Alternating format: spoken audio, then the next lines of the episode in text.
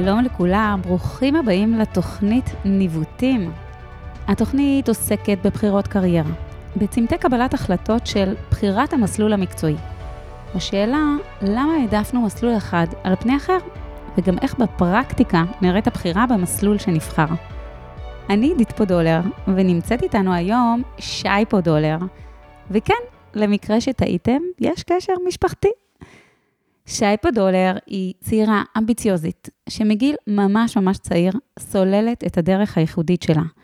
היא אקטיביסטית חברתית, שפועלת באמת מתוך מנוע פנימי לבצע שינויים חברתיים.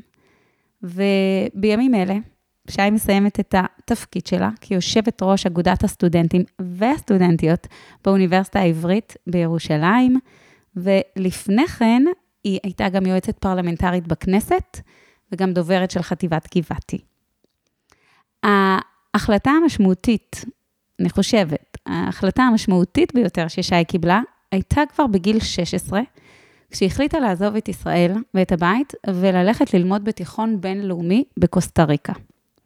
ברוכה הבאה, שי. אז איך זה היה לעשות תיכון בגיל 16 בקוסטה ריקה? טוב, אני אגיד קודם כל שאני מאוד מתרגשת להיות פה, זה ממש משמח. גם אני מתרגשת. אז uh, כן, בגיל, uh, בגיל 16 זה מה שעשיתי. הלכתי ללמוד uh, בארגון הקולג'ים הבינלאומיים בקוסטה ריקה, שזה ארגון שיש לו קולג'ים, זה תיכונים בעצם, בכל העולם. שמפגישים נערים ונערות מכל העולם ומייצרים, זה ככה נשמע קצת גרנדיוזי, מנהיגות לשלום. בתכלס, הסיפור האישי שלי בתוך הדבר הזה, זה שפשוט בכיתה י' הלכתי לבית ספר, הרגיל, תיכון, רבין בכפר סבא, שנהניתי ממנו, ופתאום הגיע לנו באמצע השיעור הזה בחור, שהוא בוגר בעצם אה, של הקולג', והוא סיפר לנו על הדבר הזה. אני הייתי בת 15 וקצת, והאמת היא שזה היה נשמע לי ממש מגניב, וזה בעיקר היה נשמע כמו משהו שהוא לא אה, מציאותי, לא החיים שלי, אבל נחמד. מבחינתי זה, אני חושבת שבאותה תקופה, ותכלס גם עכשיו, זה פשוט היה הזדמנות לנסות לעשות איזה משהו, זה היה קצת תחרותי, זה לא היה נראה לי ריאלי, היה איזה, ככה, מיונים מאוד מאוד ארוכים, בסוף התקבלתי ופשוט לא יכולתי להגיד לזה לא. בעצם, אה, בעצם מה, מה הם הציעו? הם הציעו לך לעשות תיכון י"א-י"ב בקוסטה ריקה, בדיוק. בספרדית? בדיוק. אז זה ספציפית היה קולג' דו-לשוני. אז זה היה באנגלית ובספרדית. אנגלית ידעתי סוג של, ספרדית לא ידעתי בכלל. אמ, וכן, זה פשוט שנתיים, חבר'ה מכל העולם, אה, זה בסנטה אנה, זה ליד סן חוזה, בקמפוס כזה, גרים שם, לומדים שם, אה, לומדים אה, בגרות בינלאומית, כזה. ומבחינת המיונים, כל אחד יכול ללכת, כמה מתקבלים בסך הכל? אז אם יש פה חבר'ה בכיתה י', או שהולכים להיות בכיתה י', אני כבר אגיד שכל אחד וכל אחת יכולים לנסות להתקבל. אה, בדרך כלל, זאת אומרת, זה מיונים מאוד ארוכים, אה, קשים, אבל, אבל כיפים בטירוף, אה, זו חוויה ממש ממש טובה. ופשוט, אני חושבת שאם אני מנסה לזהות ככה את הטייפקאסט של מי ש... שמגיעים בסוף לקולג'ים, זה פשוט אנשים עם הרבה תחומי עניין, שחשוב להם החברה והקהילה שהם חיים וחיות בה, והם פשוט מנסים לעשות דברים שירבו טוב בעולם. מבחינת המיונים, היית צריכה לדעת דברים מסוימים, חומר מסוים, היית צריכה להכין את עצמך? אז אה, מה שקרה זה שבהתחלה היה כזה שלב ראשון של טפסים, מילאתי מלא מלא טפסים, הייתי בת 15, לא ידעתי בכלל, לא הכרתי בכלל את, ה, את הדבר הזה, ביקשתי מאנשים המלצות, זה היה איזה פעם ראשונה שנתקלתי בכלל בכל ה... הבירוקרטיה של להתקבל לדברים, שהיום כבוגרת אני כבר די מכירה. אמ, כשעברתי את השלב הזה, שוב, באמת, באף שלב לא באמת חשבתי שאני אתקבל. פשוט עשיתי את זה בשביל הספורט. אמ, כבר בשלב השני היה סמינר של יומיים. אז מה, ש, מה שקרה, סיפרתי על זה להורים שלי, כי זה כבר הפך להיות משהו שהוא קצת יותר ממשי מאשר אה, להגיש אה, כמה טפסים באינטרנט. וההורים המאוד תומכים שלי, שישר אה, התגייסו לדבר הזה, וזה היה מדהים. אימא שלי אמרה לאבא שלי, תקשיב, תדפיס את הערך של מדינת ישראל בוויקיפדיה, הדפיס לי איזה 50 עמודים בעבודה. הייתי הולכת ל... בכיתה י' הייתי הולכת לתיכון וקוראת את הערך של, כאילו, של מדינת ישראל בוויקיפדיה, אה, בשיעורים, ותכלס למדתי ממש ממש הרבה מזה, לא נעים להגיד, כאילו, במקום השיעור כבר הייתי, הייתי קוראת על הדברים האלה, וזה היה, פתאום גיליתי מה קורה סביבי, למרות שהייתי בחורה מאוד מעורבת, פתאום נפתחו לי העיניים. את יודעת, את אומרת גיל 15, גיל 16, זה גיל כזה שנורא אכפת מה, מה קורה עם קבוצת השווים, מה קורה עם אה, חברים וחברות, ובדרך כלל כל זה, כולם הולכים ביחד. ואת מחליטה שאת uh, עוזבת הכל, ואת נוסעת למקום ממש רחוק, לקוסטה ריקה. זה לא מוזר? וואו, מאוד מוזר. זה מוזר ממש. האמת שגם היה לי, הייתי מאוד פעילה בישראל לפני כן, זאת אומרת, זה אמנם, אה, זה בעיות של גיל 15, כן? אבל זה, הייתי מדריכה בצופים, ושיחקתי שמונה שנים כדורעף, והייתי במגמת קולנוע, וכל החברים והחברות שלי, וזה פשוט אה, לצאת מהדבר הזה, וכמובן לצאת מהבית, שזה, אני הייתי מאוד ילדה של בית, ממש. זאת אומרת, אני זוכרת שבמחנה קיץ בצופים, כשהייתי מדריכה של בנות בכיתה ד', הייתי מתקשרת בערב ובוכה לאימא שלי שאני מתגעגעת הביתה, זאת אומרת, הייתי ממש אה, ילדונת ולא לא הבנתי איך חודש אחרי זה, חודש אחרי המחנה, אני אמורה ממש לצאת מהבית. זה הזוי לחלוטין. אני כן אגיד שאני חושבת שהדבר הזה הוא... פשוט מין הבנתי עוד אז שזו הזדמנות שאני לא יכולה לפספס. אין פה, אין פה שאלה בכלל, האם אני הולכת על זה או לא. מרגע שהתקבלתי, זו מתנה שאני צריכה לקבל בשתי זרועות פתוחות ולקחת וליהנות ממנה. אז קיבלת את המתנה הזו, הגעת לשם, באמת אה, ילדה בת 16, ו- ומה קרה? למי נחשפת? מה ראית? מה למדת? מה זה עשה לך? אה, אז קודם כל, הדבר הראשון שקרה זה שבכיתי, ובכיתי די הרבה. יומיים וחצי, ככה של דמעות, הוצאתי קצת רעלים, התנקיתי, משהו, אחר כך נעשה איזשהו סוויץ', ופתאום נפתחו לעיניים, ואמרתי, אוקיי, יש פה, יש פה משהו, אני יכולה להתחיל ליהנות ממנו. וואו, איך אפשר אפילו להתחיל להגיד מה ראיתי שם ומה קרה שם. קודם כל, התעצבתי שם בטירוף. ברמה הכי בסיסית, את ישנה אה, בחדר עם בחורה מוונצואלה ובחורה מהונגריה, שהן השותפות שלך. אנשים מדברים סביבך ספרדית, אנגלית, אלף שפות שונות. יש אנשים מברבדוס, מי ידע איפה זה ברבדוס לפני כן. יש כל הזמן שיח על מה קורה ברמה החברתית במדינה כזו וכזו, מה אנחנו יכולים לעשות אה, במדיניות האקלים בקוסטה ריקה. פתאום זה, זה עולם ענק, ואת פתאום נחשפת לכל הדבר הזה, ויש לך חברות מכל העולם, ואת לומדת פתאום אה, בצורה מאוד מאוד שונה. יש הרבה סיפור של חשיבה ביקורתית, של למידה עצמאית, אה, של לקיחת אחריות אה, ברמה הפדגוגית, וזה פשוט, קשה לי לסכם את הדבר הזה בכמה משפטים, מרוב שזה פשוט שונה ועוצמתי בטירוף. טוב, זה, זה נשמע מגניב בטירוף. בחוויה משוגעת, וזה פותח את הראש, וזה חושף ל, לכל כך הרבה דברים. זה וואו, זכות גדולה. את גם uh, כמעט הישראלית היחידה בקולג' הזה.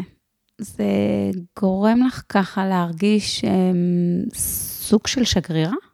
אז היינו מעט מאוד ישראלים, באמת. Um, זה גם באמת אחד מהקולג'ים שיש בו הכי פחות ישראלים, כי זה נורא נורא רחוק. Um, אז קודם כל, ברור שכן. ברור שמבחינתי לפחות, זאת אומרת, זה לא שממש הייתי מגדירה את עצמי כשגרירה, אבל הייתה חשיבות לא רק למה שאני מביאה כעצמי, אלא גם למקום שממנו אני מגיעה, ומה, איך, איך הדבר הזה נראה בעצם בין אחרים. לי זה היה חשוב. אמ, אני אגיד תכלס, אה, כשהגעתי, אה, הייתי מאוד מעורבת חברתית, אבל עם מודעות פוליטית אה, יחסית בוסרית, ישר תקפו אותי בעצם על היותי ישראלית, לא רק ברמה הפרסונלית, אבל ברמה הפוליטית זה היה מאוד מאוד לא פשוט.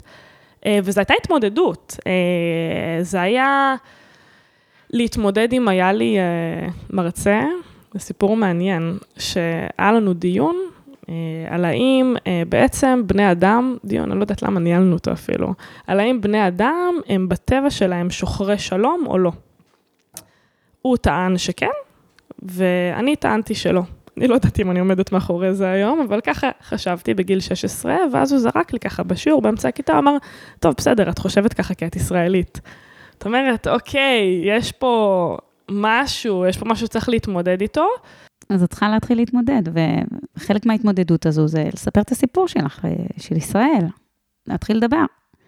ובואי, זה משהו שלא עשית הרבה באותם ימים. הייתי ילדה שקטה, שקטה, שקטה. זאת אומרת, הייתי ילדה מעורבת חברתית, אבל תכלס, כמעט לא דיברת. והיום, אה, היום אי אפשר להגיד את זה עלייך. היום יש לך דעות ברורות, מוצקות, וזה שינוי לא הגיוני. מה השתנה אצלך? אז אני חושבת שזה, יש כמה נקודות בחיים שלי, שהוא נקודות מפנה. אמ, נקודה משמעותית ראשונה הייתה, אמ, הייתי בצופים אמ, בסוף כיתה ט', וזה, והיה איזה יום כזה שמבשרים לכולם מה הם מקבלים, אה, בעצם איזה תפקיד יהיה להם בשנה הבאה, כי בכיתה י' אתה כבר נכנס לשכב"ג ומתחילים לעשות תפקידים, וזה היה סיפור נורא נורא גדול באותה תקופה. וככה נכנסתי לחדר, והודיעו לי שאני מגיעה למחסן, אוקיי? שזה הלא הוא של הלא הוא של הלא הוא של הצופים. כאילו, אני רציתי להדריך, אני רציתי שיהיה לי חניכים, חניכות. עכשיו, זה ממש, אה, זה היה כישלון מאוד מאוד גדול, זה גם מביך מול החברים והחברות שלי, אמ, ובאמת לא כל כך הבנתי אמ, איך זה קרה. אני כן יודעת להגיד בדיעבד שבאמת הייתי מאוד מאוד שקטה, זאת אומרת, ממש לא הבאתי את עצמי, אמ, ממש היה מאוד קשה לראות אותי. זאת אומרת, אני אפילו לא מאשימה אחרים בזה שהם לא ראו אותי, היה קשה לראות אותי, פשוט הייתי מאוד מכונסת בתוך עצמי. מאותו הרגע גם החלטתי שאני הולכת להדריך, באמת, איזה, עשיתי שם הרבה שיחות, הרבה עניינים, דחפתי לכל מיני כיוונים, ממש כמה חודשים סבורים אחר כך הדרכתי, שגם זו הייתה חוויה, אגב, של פתאום לדבר בקול, להשתלט על 20 ילדות בכיתה ד', אבל ההבנה הזו של, אם אני לא אביא את עצמי, אף אחד לא יציל אותי מה, מהשתיקה שלי. אף אחד לא יראה אותי אם, אם, אני, אם אני פשוט נעלמת, אם אני בתוך הראש שלי. אבל השאלה אם זה אופי מסוים, כי יש אנשים שהם אה, שקטים, עכשיו תגידי להם בואו תדברו וזה, והם לא רוצים. מה, מה את מבינה ברגעים האלה, שאת חווה אה, סוג של כאפה מצלצלת, ששולחים אותך אה, לאיזה תפקיד במחסן, ו... איך בעצם, איך את, איך את עוברת את היום-יום? איזה קבלה, איזה החלטה את מקבלת בשביל שיראו אותך? אז קודם כל, אני חושבת שבאמת יש אנשים שהם אה, פשוט שקטים באופן טבעי, וזה בסדר, גמור. אני חושבת שאני באופן טבעי לא כזו. אמ, זה פשוט לא הטבע שלי. מה שקרה זה שגדלתי ביישוב קטן, חמוד, מקסים, ילדות מקסימה, אבל לא כל כך מצאתי את עצמי. אה, לא דיברו את השפה שלי. אה, ממש ברמות הכי בסיסיות, זאת אומרת, ממש הרגשתי שאין לי שפה משותפת עם אנשים, אז לא ידעתי כל כך להגיד את זה, וגם לא ידעתי שיש משהו אחר. אה, באמת בהמשך, בחיים יותר בוגרים שלי, אני פתאום מוצאת מקומות שבהם אנשים מדברים את השפה שאני דוברת, וזה נורא נעים, ואני יכולה להיות בתוך הדבר הזה. אז פשוט שתקתי, כי לא היה לי מה להגיד, כי לא דיברו על דברים שעניינו אותי יותר מדי. אה, אבל, אבל הבנתי ש, שיש שם דברים בפנים שאני פשוט צריכה לגלות ולמצוא בתוך עצמי. זה נשמע מצחיק, אבל ממש בגיל, בגיל 15 פשוט החלטתי שאני, זהו, אני לא שקופה יותר. זה לא אני, זה לא הבסיס שלי, זה, זה משהו ש, ש, ש, שנוצר מהנסיבות, אני עם עצמי, אבל זה פשוט מפסיק פה. ו- וזה הפסיק. אני, אגב, פגשתי אותך פעם ראשונה, אני חושבת, כשהיית בערך בת 17, ולא הכרתי אותך לפני. וסיפרו לי שהיית אה, מאוד שקטה וזה, ואמרתי, אין מצב. אני לא יכולה בכלל לדמיין מצב שאת שקטה, שקופה, את הכי נוכחת שאני מכירה, שיש לה מה להגיד. ואני זוכרת שזה היה נורא נורא מורגש, ש... שאת יודעת לאן את מכוונת, לאיזה כיוונים את רוצה ללכת. ואני חשבתי שזה משהו שהוא ממש לא טריוויאלי לגיל הזה, ככה לגיל של 17. ואני זוכרת ש... שכשסיימת בקוסטה ריקה וחזרת לארץ, אז זה היה לך ברור שאת דוחת הגיוס ואת הולכת למכינה קדם צבאית או, או משהו בסגנון. מה משך אותך בזה? אמ, אז אני חשבתי אז שהדבר הכי נכון זה ללכת או למכינה קדם צבאית או לשנת שירות. אמ, זה היה נראה לי די טבעי, גם כי בסך הכל זו הסביבה שהייתי בה, שזה היה משהו שיחסית נהוג לעשות. וגם זה נראה לי ממש מגניב ומעניין. האמת היא שבשלב קצת יותר מאוחר הכרתי את עולם המכינות הקדם צבאיות, והתחלתי ללכת לכל מיני ימי עיון כאלה, מבחנים, אני אפילו לא זוכרת בדיוק מה, והגעתי למכינת בינה, הישיבה החילונית בינה, היא ממש תפסה אותי. אמ, אני חושבת שבמיוחד זה שהייתי שנתיים בחוץ לארץ, אמ, והסיפור אה, שלי כיהודייה פתאום, שהוא לא סיפור שאף פעם נכח אצלי בחיים, כי אני מבית מאוד מאוד חילוני, אבל פתאום אמרו לי, תראי לנו איך עושים קבלת שבת, ואיך עושים את החג הזה, והייתי צריכה גם לעשות את זה בעצמי כי רציתי, זאת אומרת, זה לא פשוט היה שם. פתאום הבנתי שיש לי איזשהו פער מאוד גדול, והוא גם פער ברמה הזהותית, שאני רוצה ככה, שאני רוצה להבין אותו עד הסוף, ובאמת זה ככה, ממש שלח אותי להגיע ל, ל, לבינה, שזה, שבאמת העקרונות שלה זה גם יהדות אה, פרוגרסיבית, מסורתית, מתקדמת, אה, איך שנרצה, מאיזו פריזמה שנרצה לקחת את זה, וגם עשייה חברתית ומעורבות חברתית וצדק חברתי, שאלה דברים שהם ממש, אה, שחשובים לי בכל רמ"ח איבריי, אה, וזה המקום מאוד מאוד טוב, אגב, להגיע אליו ישר אחרי בעצם החוויה הזאת בחו"ל. אז יש לך בעצם את השנתיים חוויה בחו"ל, יש לך שנה אחת במכינה, הגיוס בפתח, מה התוכניות שלך? אז אה, אימא שלי מאוד רצתה שאני אגיע לחיל האוויר, אבל אני רציתי לעשות משהו אחר, אני רציתי משהו משלי. אני חושבת שיש חשיבות גדולה למצוא את הדרך שלך, ולראות את הדברים שמעניינים אותך, וזה בסדר אם הדברים האלה הם גם חופפים למה שהמשפחה עושה, אבל לא בהכרח. ואני, משהו נתקע לי ג'וק בראש, ואני החלטתי שאני רוצה להגיע לדובר צה"ל. אין לי הסבר לזה, אני קראתי על זה הרבה, אבל להגיד שממש הבנתי עד הסוף, לא יודעת להסביר את זה. ידעתי שזה מקום טוב, ידעתי שזה מקום שבו אפשר אה, ללכת לתפקידי אה, שטח כאלה, שזה היה נראה לי חשוב, מקום מלמד, והייתה לי איזו אינטואיציה מאוד מאוד חזקה, שזה מקום שאני רוצה להיות בו, והוא באמת, גם אני יכולה אה, לעשות הרבה, לתפיסתי, אה, והוא גם יכול ללמד אותי הרבה. באמת הגעתי לדובר צה"ל, אה, הגעתי לקורס, אה, היה מאוד מעניין. לא פשוט בכלל, ומשם אמרתי, אני רוצה להגיע לדוברות של פיקוד דרום, כי שם נמצאת חטיבת גבעתי. חטיבת גבעתי, זו החטיבה, אין, אין, אין דרך להסביר את זה, שפשוט מההתחלה אמרתי, אני רוצה להיות בה. הגעתי לפיקוד דרום, הייתי שם כמה חודשים טובים, גם uh, צוק איתן, כל הדבר הזה, ומיד אחרי uh, בעצם צוק איתן, נכנסתי להיות הדוברת של החטיבה. שם עשיתי, בעצם היה לי שנה וחצי, גם היה לי כמה חודשי קבע שם, וזה אחת החוויות הכי מטורפות של החיים שלי, הדבר הזה. אמ, פשוט שונה מכל מה שעשיתי לפני כן, אה, מלא אחריות, מלא עבודה כל הזמן, ופשוט להשתפשף בעולם הדוברות, וברמה הכי גבוהה שיש. זה תמיד מדהים אותי בצבא, כשאנשים נופלים בתפקידים שתפורים עליהם, הם עפים על החיים. מתמקצעים ברמה הכי גבוהה שיש בכלום זמן. והפוך, כשאנשים לא מממשים את הפוטנציאל שלהם, והם נופלים בתפקידים שלא מתאימים להם, הם פשוט הולכים לאיבוד, וזה ממש מבאס. מבאס, כי הצבא יכול להיות כזה מקום לפרוח בו. אבל אנחנו לא, לא בענייני ביאוס, אנחנו בענייני שחרור דווקא. את עומדת להשתחרר מהצבא. איך את מרגישה? קודם כל אני מרגישה כמו מלכת העולם, זה משהו שאת מקבלת בדובר צה"ל, את מקבלת מלא אחריות, ואת חיילת, ואת צעירה, ואז עם, ה, עם הגיל הצעיר יש גם איזו יוהרה כזו, ואני יוצאת לשם, ואז אני קצת חוטפת שוק. אמ, כי אני מבינה שאולי אני לא כזה איזה hot potato בעולם התעסוקה כמו שחשבתי שאני. בהתחלה עשיתי פסיכומטרי, ואז אמרתי, טוב, אני אחפש עבודה לכמה חודשים עד שאני אתחיל לימודים. אמ, ואמרתי, לא בא לי למלצר וכזה, לא בא לי להיות ברמנית, את יודעת, עבודות של גיל 21. אמרתי, אני אלך, אני אחפש עבודה בחנות ספרים. סולידי, למכור בחנות ספרים. מגניב. אחלה.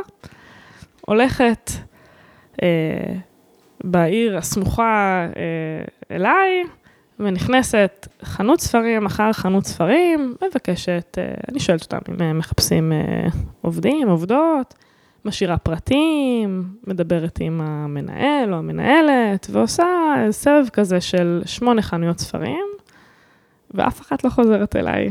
ועוד יום עובר, ועוד יום עובר, ועוד יום עובר, ואף חנות ספרים לא חוזרת אליי. עכשיו, זה לא שהעבודה בחנות הספרים הייתה לי נורא נורא חשובה, או שלא, היה לי איזה מין חוסר ביטחון כלכלי שיכולתי לדעת, זה פשוט היה התחושה הזו של, וואו, רגע, אני חשבתי שאני פה, באיזה מקום גבוה, ואולי אני לא כל כך. עכשיו, ודווקא זה אה, גרם לי אה, לשלוח קורות חיים לכל מיני עבודות שהכרתי לפני כן, אני גם באמת אדבר על זה קצת, אבל שלא העזתי אה, להגיש להם קורות חיים, שזה משהו שבדיעבד אני חושבת שהוא קצת מוזר. מה למשל, מה, איזה עבודה ראית שיכולה להיות מעניינת ולא הגשת קורות חיים? ולמה? למה לא הגשת גם?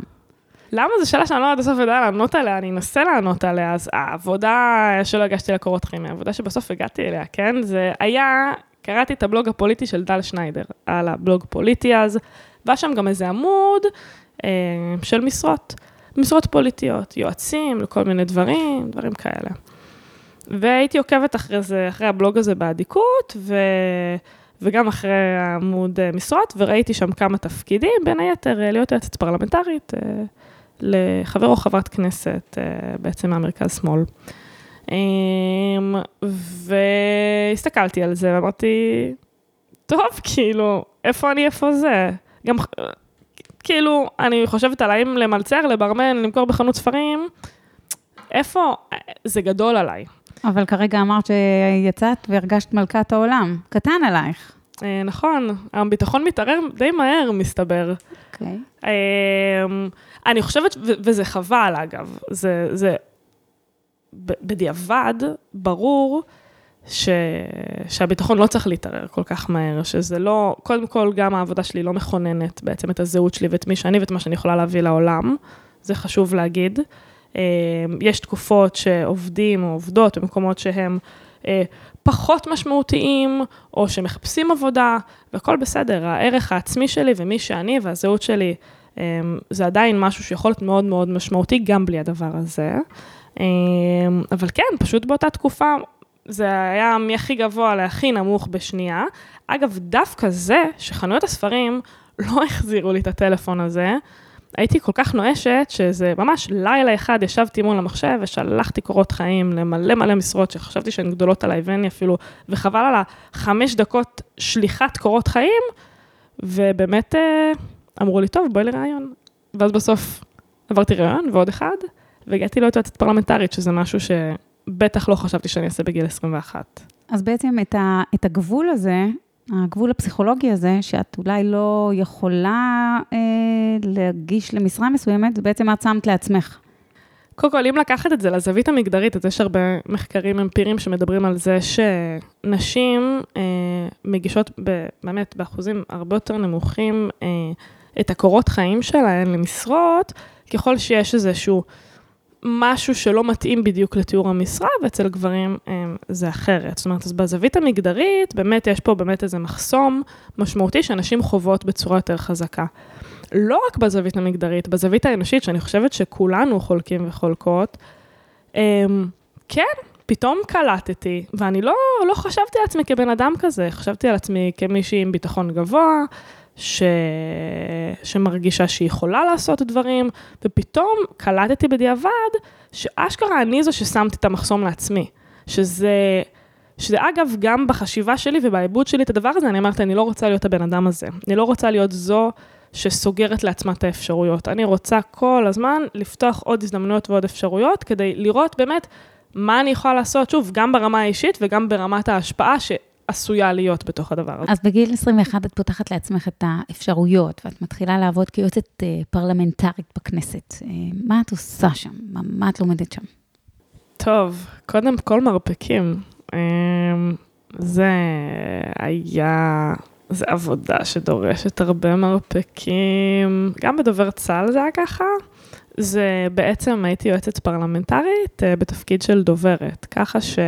שני עולמות שאת אה, עוסקת בהם, זה קודם כל עולם הדוברות, זאת אומרת, ואת עובדת מול אנשי ונשות תקשורת, והדבר השני זה פוליטיקה. זה להיות בכנסת, יש בחירות אז עושים בחירות, יש בחירות לדברים מסוימים אז עושים בחירות לשם, לעבור מוועדה לוועדה, לעקוב אחרי המליאה, אה, הצעות חוק, שאילתות, אה, כל מיני דברים כאלה.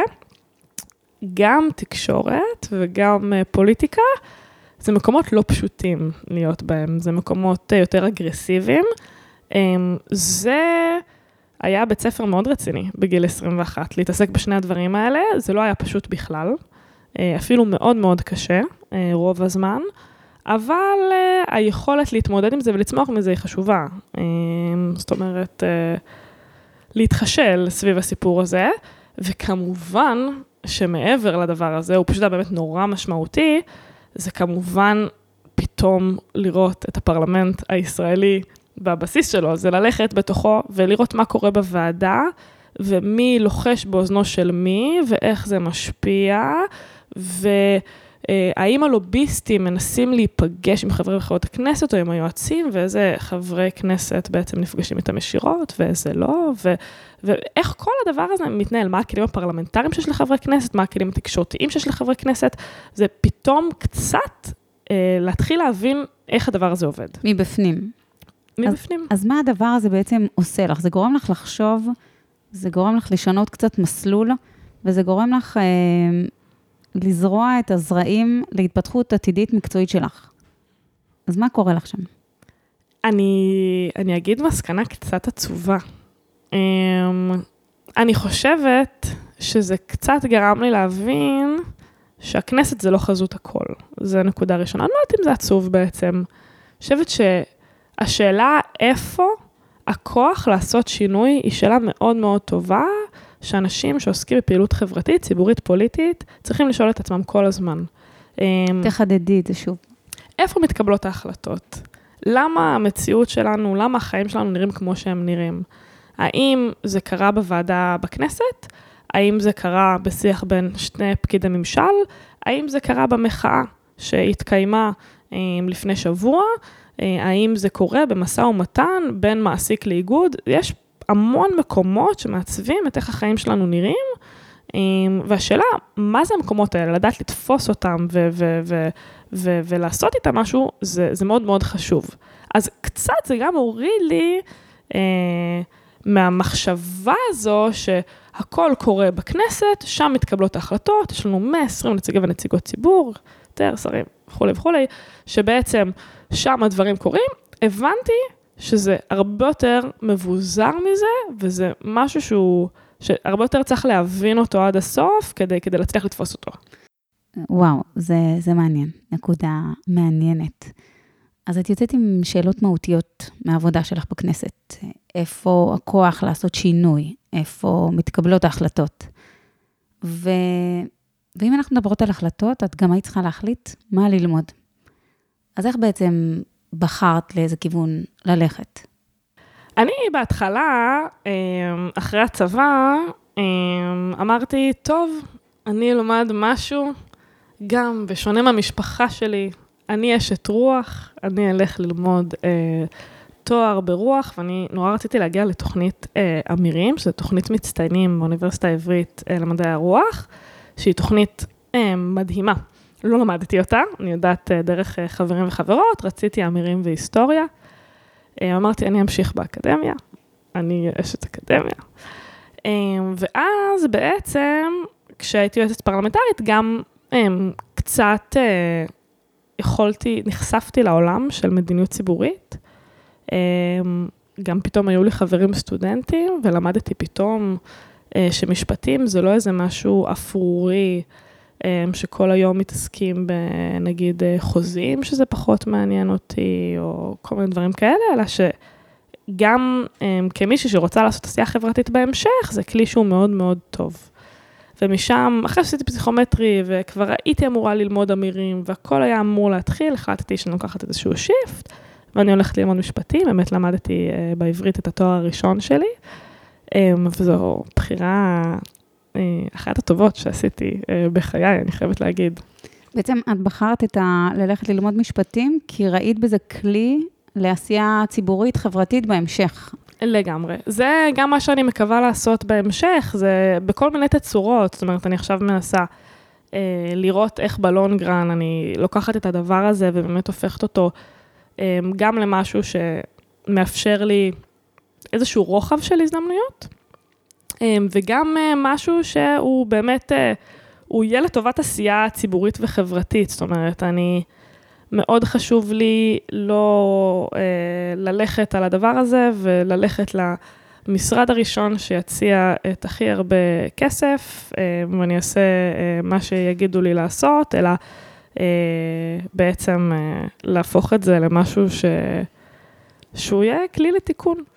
אני, אני רוצה לשתף ש, שגם אני למדתי משפטים, והייתי עורכת דין לתקופה קצרה בחיי. ואני ממש לא יכולה להגיד שהסתכלתי על זה ככלי לתיקון, אלא בחרתי בזה, לא יודעת, כי זה, כי זה הסתדר. לא מתוך איזו אידיאולוגיה ולא מתוך הבנה עמוקה מה אפשר לעשות עם זה. אם כי זה לגמרי שימש אותי בחיים המקצועיים ומשמש אותי גם היום, אבל אי אפשר להגיד שהסתכלתי על זה ממעוף הציפור והבנתי את רוח, רוחב ההזדמנויות שזה מאפשר. ואצלך, לפחות בהרגשה שלי, זה מרגיש שאת מקבלת החלטה על הלימודים שלך מתוך איזושהי ראייה רחבה, ראייה ארוכת טווח, וככה גם הכניסה שלך, כבר בשנה א', לאגודת הסטודנטים והסטודנטיות. שאז עוד קראו לזה רק אה, אגודת הסטודנטים. אז כן, אז בשנה הראשונה שלי נכנסתי לתפקיד מקצועי, זה מחולק אצלנו לתפקידים מקצועיים ותפקידים נבחרים, ממש כמו פקידי ופקידות ממשל וחברי וחברות כנסת. הייתי רכזת שוויון מגדרי, אמ, ונכנסתי קודם כל אה, ברמה הכי בסיסית, ובגלל זה גם באמת את כל חמש השנים האחרונות אה, בחיי הקדשתי אה, לאגודת הסטודנטים והסטודנטיות באוניברסיטה העברית בירושלים, אמ, כי האמנתי בגוף הזה. אמ, אני חושבת שהוא גוף עם פוטנציאל מאוד משמעותי, באופן כללי איגודים סטודנטיאליים, זה דבר שהוא מאוד מאוד משמעותי.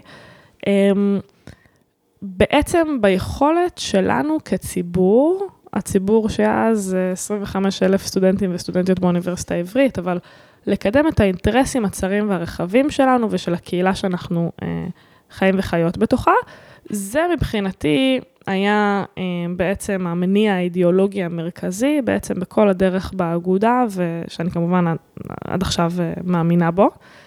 אה, הנקודה השנייה היא שבדיוק באותה השנה נפתח התפקיד הזה של רכזת שוויון מגדרי. אני פמיניסטית, מגיל מאוד מאוד צעיר. תגדירי צעיר. בכיתה ג' נעשיתי פמיניסטית. אוקיי. Okay. אמ, מאוד, עוסקת המון המון המון המון באקטיביזם פמיניסטי, בכתיבה פמיניסטית, אה, לומדת את התיאוריות ואת הפילוסופיה הפמיניסטית. זה הרגיש לי ממש מתאים. אמ, גם באמת הצלחתי להגיע לשם אה, באיזושהי נקודה. אמ, ואני מתחילה את הדרך שלי באגודה.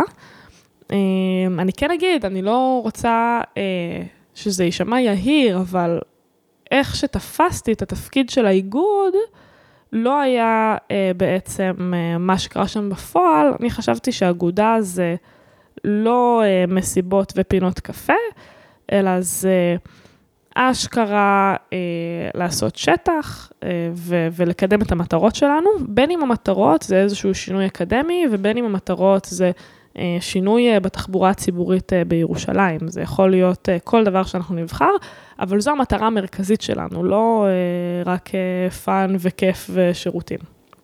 ומתי הבנת שאת רוצה ללכת על התפקיד של יו"רית האגודה? רציתי להיות יושבת ראש, תכלס, לפני, לפני שהגעתי ללימודים. Okay, הכרתי את מעניין. זה. זהו, זה קצת לא נעים לי להגיד את זה, כי זה נשמע, שוב, קצת יהיר, אבל אני חושבת שאולי, אם, אם כבר כן להגיד את זה, אז, אז אני אקח את זה שוב לזווית הפמיניסטית, כאילו, זה בסדר לרצות uh, להיות uh, uh, בתפקידי הנהגה, uh, גם אם זה לא צנוע, זה בסדר להיות קצת לא צנועות. Uh, אני ממש זוכרת שהייתי יוצאת אה, לריצות וחושבת על זה ומדמיינת מה הדברים שאפשר לעשות באגודה ואיך אפשר לראות אותה. פשוט אה, חייתי עם סטודנטים וסטודנטיות, ראיתי איך זה מתנהל, חברת הכנסת שעבדתי איתה מאוד הבינה את זה, דיברנו על זה המון, והיה לי ברור שזה הכיוונים שמעניינים אותי. עכשיו, זה לא שעניין אותי ממש להיות יושבת ראש כשלעצמו, למרות שזה מאוד נחמד וחשוב וטוב, אלא הדברים שאפשר לעשות אה, באגודה. ממש דמיינתי והתרגשתי. אה, אה, לעשות אה, שטח ו organizing, ולהילחם על זכויות אקדמיות, ולעשות דברים שקשורים למעונות ותחבורה אז ציבורית. אז מה, מה למשל דברים שאת ככה יכולה לשלוף עכשיו ולהגיד אה, דברים שאת מאוד גאה בהישגים שלהם? אז שלך. יש שני סוגים, הייתי מחלקת את זה לשני סוגים של הישגים. יש את ההישגים שהם ההישגים ה... עם הנראות הגבוהה. אז כמובן ש... אמ, זה אולי יישמע קטנוני, אבל אה, שינינו את שם האגודה לאגודת הסטודנטים והסטודנטיות בעברית. אני כרכזת שוויון מגדרי עוד הרבה לפני שבכלל הייתי קרובה להיות בתפקידים נבחרים ויושבת ראש וכל הדבר הזה, העליתי הצעה בעצם לוועידה, שהיא הגוף הבוחר באגודה. אמ, אמרתי, בואו נשנה את השם ללא עלות נוספת. עכשיו, לכאורה, מה שאני חשבתי, שכל אדם בר דעת יחשוב, בסדר, גם אם זה לא חשוב לי, זה לא גורע. זה בסדר, עוד פשוט נוסיף. ועשינו, זה ממש פוליטיקה, לשבת, לשכנע אנשים, לזה, לפה, לשם, אה, ממש כאילו... אה, טרללת, כן? וזה נפל, אוקיי? ואת אומרת לעצמך, אה, מה זה הדבר הזה? זה מגוחך. אם זה נופל, איך אפשר לקדם עומק? איך אפשר לקדם מאבק באלימות מינית במוסדות אקדמיים? איך אפשר לקדם, איך? איך, אם אנחנו מדברות על להוסיף את המילה והסטודנטיות? וממש התלבטתי אז אם, אה, אם אני, טוב, אין, אין, אין, אין מה לעשות פה. אני צריכה להתפטר, לסיים את הדבר הזה, זה, אין מה לתקן. אם אנחנו ברמות הכי בסיסיות נתקלות ונתקלים במחסומים כאלה גדולים, ואמרתי, אה, נשאר, וכאילו, ונשנה את זה. באמת, זאת אחת ההצעות הראשונות שלי כיושבת ראש, זה עבר ברוב ענק, וזה, וזה סיפור אמנם קטן, אבל מבחינתי זו הייתה התחלה של להצליח כבר לדבר מושגים של קדמה. את יודעת, אה, יש ספר אה, נהדר שקוראים לו גריט, והוא מדבר על השאלה מה חשוב יותר, אה, או מה עוזר יותר. שיהיה לך יכולת וכישרון באיזה תחום, או שיהיו לך תכונות של נחישות והתמדה. והכותבת של הספר מביאה הרבה דוגמאות מתוך מחקרים שעשו, וגם שהיא עשתה בעצמה, ו, והתשובה עולה משם הספר, גריט, אה, שזה בעצם אה, תרגום של אה, להט, של התמדה, של נחישות. וזה מרגיש אצלך שוואלה, יש לך את הסבלנות לשבת, לחכות. אם זה לא מצליח הפעם, לא נורא. בהזדמנות הראשונה שתהיה, מנסים שוב. אני חייבת להגיד משהו על הסיפור של הנחישות וההתמדה, במיוחד שעשיתי, אה, הייתי בספירה הפוליטית בשנים האחרונות, ואני אומרת פוליטי במובן של לראות פוליטי כמשהו שהוא לא מלוכלך או נגוע, או איזה אינטרסים מגעילים כאלה, אלא אה, פוליטיקה במובן של אה, מקומות שבהם אפשר לעשות שינוי חברתי, אה, במקומות שהם דמוקרטיים. זה פוליטיקה וזה בסדר, דמוקרטיה היא דורשת את הדבר הזה. עכשיו, בגלל שהייתי במקומות האלה, היה אפשר לראות כל מיני קבוצות אה, של אנשים שיש הרבה כישלונות בתוך הדבר הזה, זה בהכרח מה שקורה. אני, אני חוויתי הרבה כאלה בעצמי, אה, דברים שרציתי שיקרו ולא הצלחנו שיקרו, קרו בצורה לא מושלמת. אני ממש מאמינה שהיכולת לייצר שינוי ולהגיע להישגים, לא קשורה באיך אני מתמודדת עם ההצלחות שלי, אלא קשורה אך ורק באיך אני מתמודדת עם הכישלונות שלי. ברגע שאני מבינה שכישלון זה חלק מהעניין, ועצוב לי, אני בוכה, אני מדברת על זה עם אנשים, אני מתמודדת עם זה באיזה דרך שאני צריכה באותו הרגע, אני צריכה תוך איקס זמן לעמוד על הרגליים ולהמשיך הלאה. כי ככה זה עובד. כי באמת, שם האגודה, ששוב, זה כאילו הכי... חשבתי שזה הגיוני וזה קטן וזה לא אישו בכלל, והדבר הזה פשוט לא עבר, ואגב, זה, גם, זה לא רק לא עבר, זו הייתה חוויה מאוד מאוד קשה ומטלטלת כשלעצמה, אז אוקיי, אז נחכה וננסה שוב. מתישהו זה יעבוד, ואם אני יודעת שאני, נגיד דוגמה זו דוגמה מצוינת, אם אני אתעקש מספיק, אין, לא יכול להיות שיגידו כל כך הרבה פעמים לא. מתישהו יבוא כן. את יודעת, אני, אני אני חושבת שזה אחד הדברים החשובים להתקדמות האישית, להתקדמות המקצועית. לא, לא לפחד מתשובות שליליות. אבל במקרה שלך, בעשייה הציבורית שלך, זה לא שאת שומעת רק לא. את שומעת תגובות קשות, אפילו איומים לפעמים. ו, וזה נובע משינויים שעשית. ויש אפילו שיגידו את שינויים רדיקליים מדי. זה משהו שהוא חשוב לי, כי אני הייתי, עכשיו הייתי באמת שנתיים בתפקיד הנהגה, וגם היה איתי הרי הרבה חבר'ה שגם היו איתי בתפקידי הנהגה, זה הרי אני לא, אני לא אשם ולא הפנים של האגודה, הסטודנטים והסטודנטיות בעברית הם האגודה. ויש לנו מבנים דמוקרטיים, לנו ועד מנהל וועידה ומועצות, ואנשים שאיתי שבסוף שותפים ושותפות לדרך לכל דבר ועניין, וכל הזמן יש לך איזו דינמיקה כזאת שכשעובר משהו, או כשעושים איזה משהו שהוא קצת שנוי במחלוקת, עכשיו, מה זה משהו קצת שנוי במחלוקת? הכל. אין דבר שכולם מסכימים עליו באופן מלא. וצריך להתמודד עם הביקורת. צריך להתמודד עם חוסר הסכמה גם שהוא יכול להיות קשה, וכל עוד עשית את זה בצורה דמוקרטית, והרוב בעצם בסך הכל יחד איתך ויש הסכמה סבירה, אז זה בסדר. עכשיו, ואז כל השותפים והשותפות שלי, באמת ברגע שקיבלנו, נגיד עשינו רפורמות, עשינו פעולות שהן באמת יותר אה, רדיקליות, במובן הטוב אני אומרת כמובן, אז מקבלים המון המון ביקורת. צריך קודם כל להבחין מתי הביקורת היא עניינית, מה הגודל שלה, שש תגובות בפייסבוק זה לא אומר שום דבר, מדובר ב-25 אלף איש. גם עם תגובות הכי נבזיות והכי אישיות, ובאמת, ברוך השם, קיבלתי הרבה תגובות אישיות בחיי, אה, במיוחד באגודה. לדעת לסנן, לדעת אה, להבין מתי משהו הוא ענייני ורלוונטי וצריך לקחת אותו אה, אל עצמי, אבל אני אגיד, תכלס, לא להתרגש. זה לא שזה, לא, זה לא שזה נעים לי לקבל הודעות כאלה, זה לא שזה, היה לנו כל מיני סיפורים שפתאום יוצאות כתבות בתקשורת, שזה בסוף אף פעם לא הייתי עם השם שלי ועם הפנים שלי בדבר כזה, בסערות או בכל מיני דברים כאלה, ולקבל ביקורת מאוד מאוד קשה. אוקיי, להוריד את הראש, הגל יעבור, נמשיך הלאה. אני לא רוקדת לצילי החליל של אלה שמבקרים אותי. יש לי מצפן פנימי, יש לי שותפים ושותפות, ולפי זה אני רוצה לפעול. הסיפור של אומץ הוא סיפור חשוב, זאת אומרת, ככל שאת עושה יותר דברים, יש ליותר אנשים מה להגיד, ו... וכבר, וזה מתחיל להיות נורא נוח להיות קונצנזוס. אני חושבת שגם עד גיל 16 באמת הייתי קונצנזוס, כי, כי הייתי שקטה וחמודה ואחלה. מגיל 16, באמת בשינוי הזה, בשיפט הזה של לדבר, כשאת מדברת, אז יש מה להגיד על זה. זה בסדר, גם לה, יש לי מה להגיד גם על אחרים, אבל זה לא כזה מקום פשוט להיות בו. אז פשוט להתמודד כל פעם מחדש עם, אוקיי, אני מאמינה ב-XYZ, אני רוצה לקדם את הדבר הזה, אני מחפש שותפים ושותפות בדבר הזה, ויש כאלה שלא כל כך מתים על זה, וזה בסדר, אפשר לחיות עם זה. אז את אומרת שצריך אומץ בדבר הזה בעצם. צריך אומץ בחיים, נראה לי, בכללי. באגודה גיליתי, נקודה. באגודה גיליתי שבמקומות הפוליטיים צריך הרבה אומץ, כי בגלל שאגב, במיוחד את uh, נבחנת כל הזמן, לפי uh, כמה, uh, כמה תמיכה יש לך כל הזמן. אבל אי אפשר באמת לייצר משהו משמעותי, בלי שעושים דברים שלא כולם מסכימים איתם. וזה בסדר גמור, צריך את הרוב.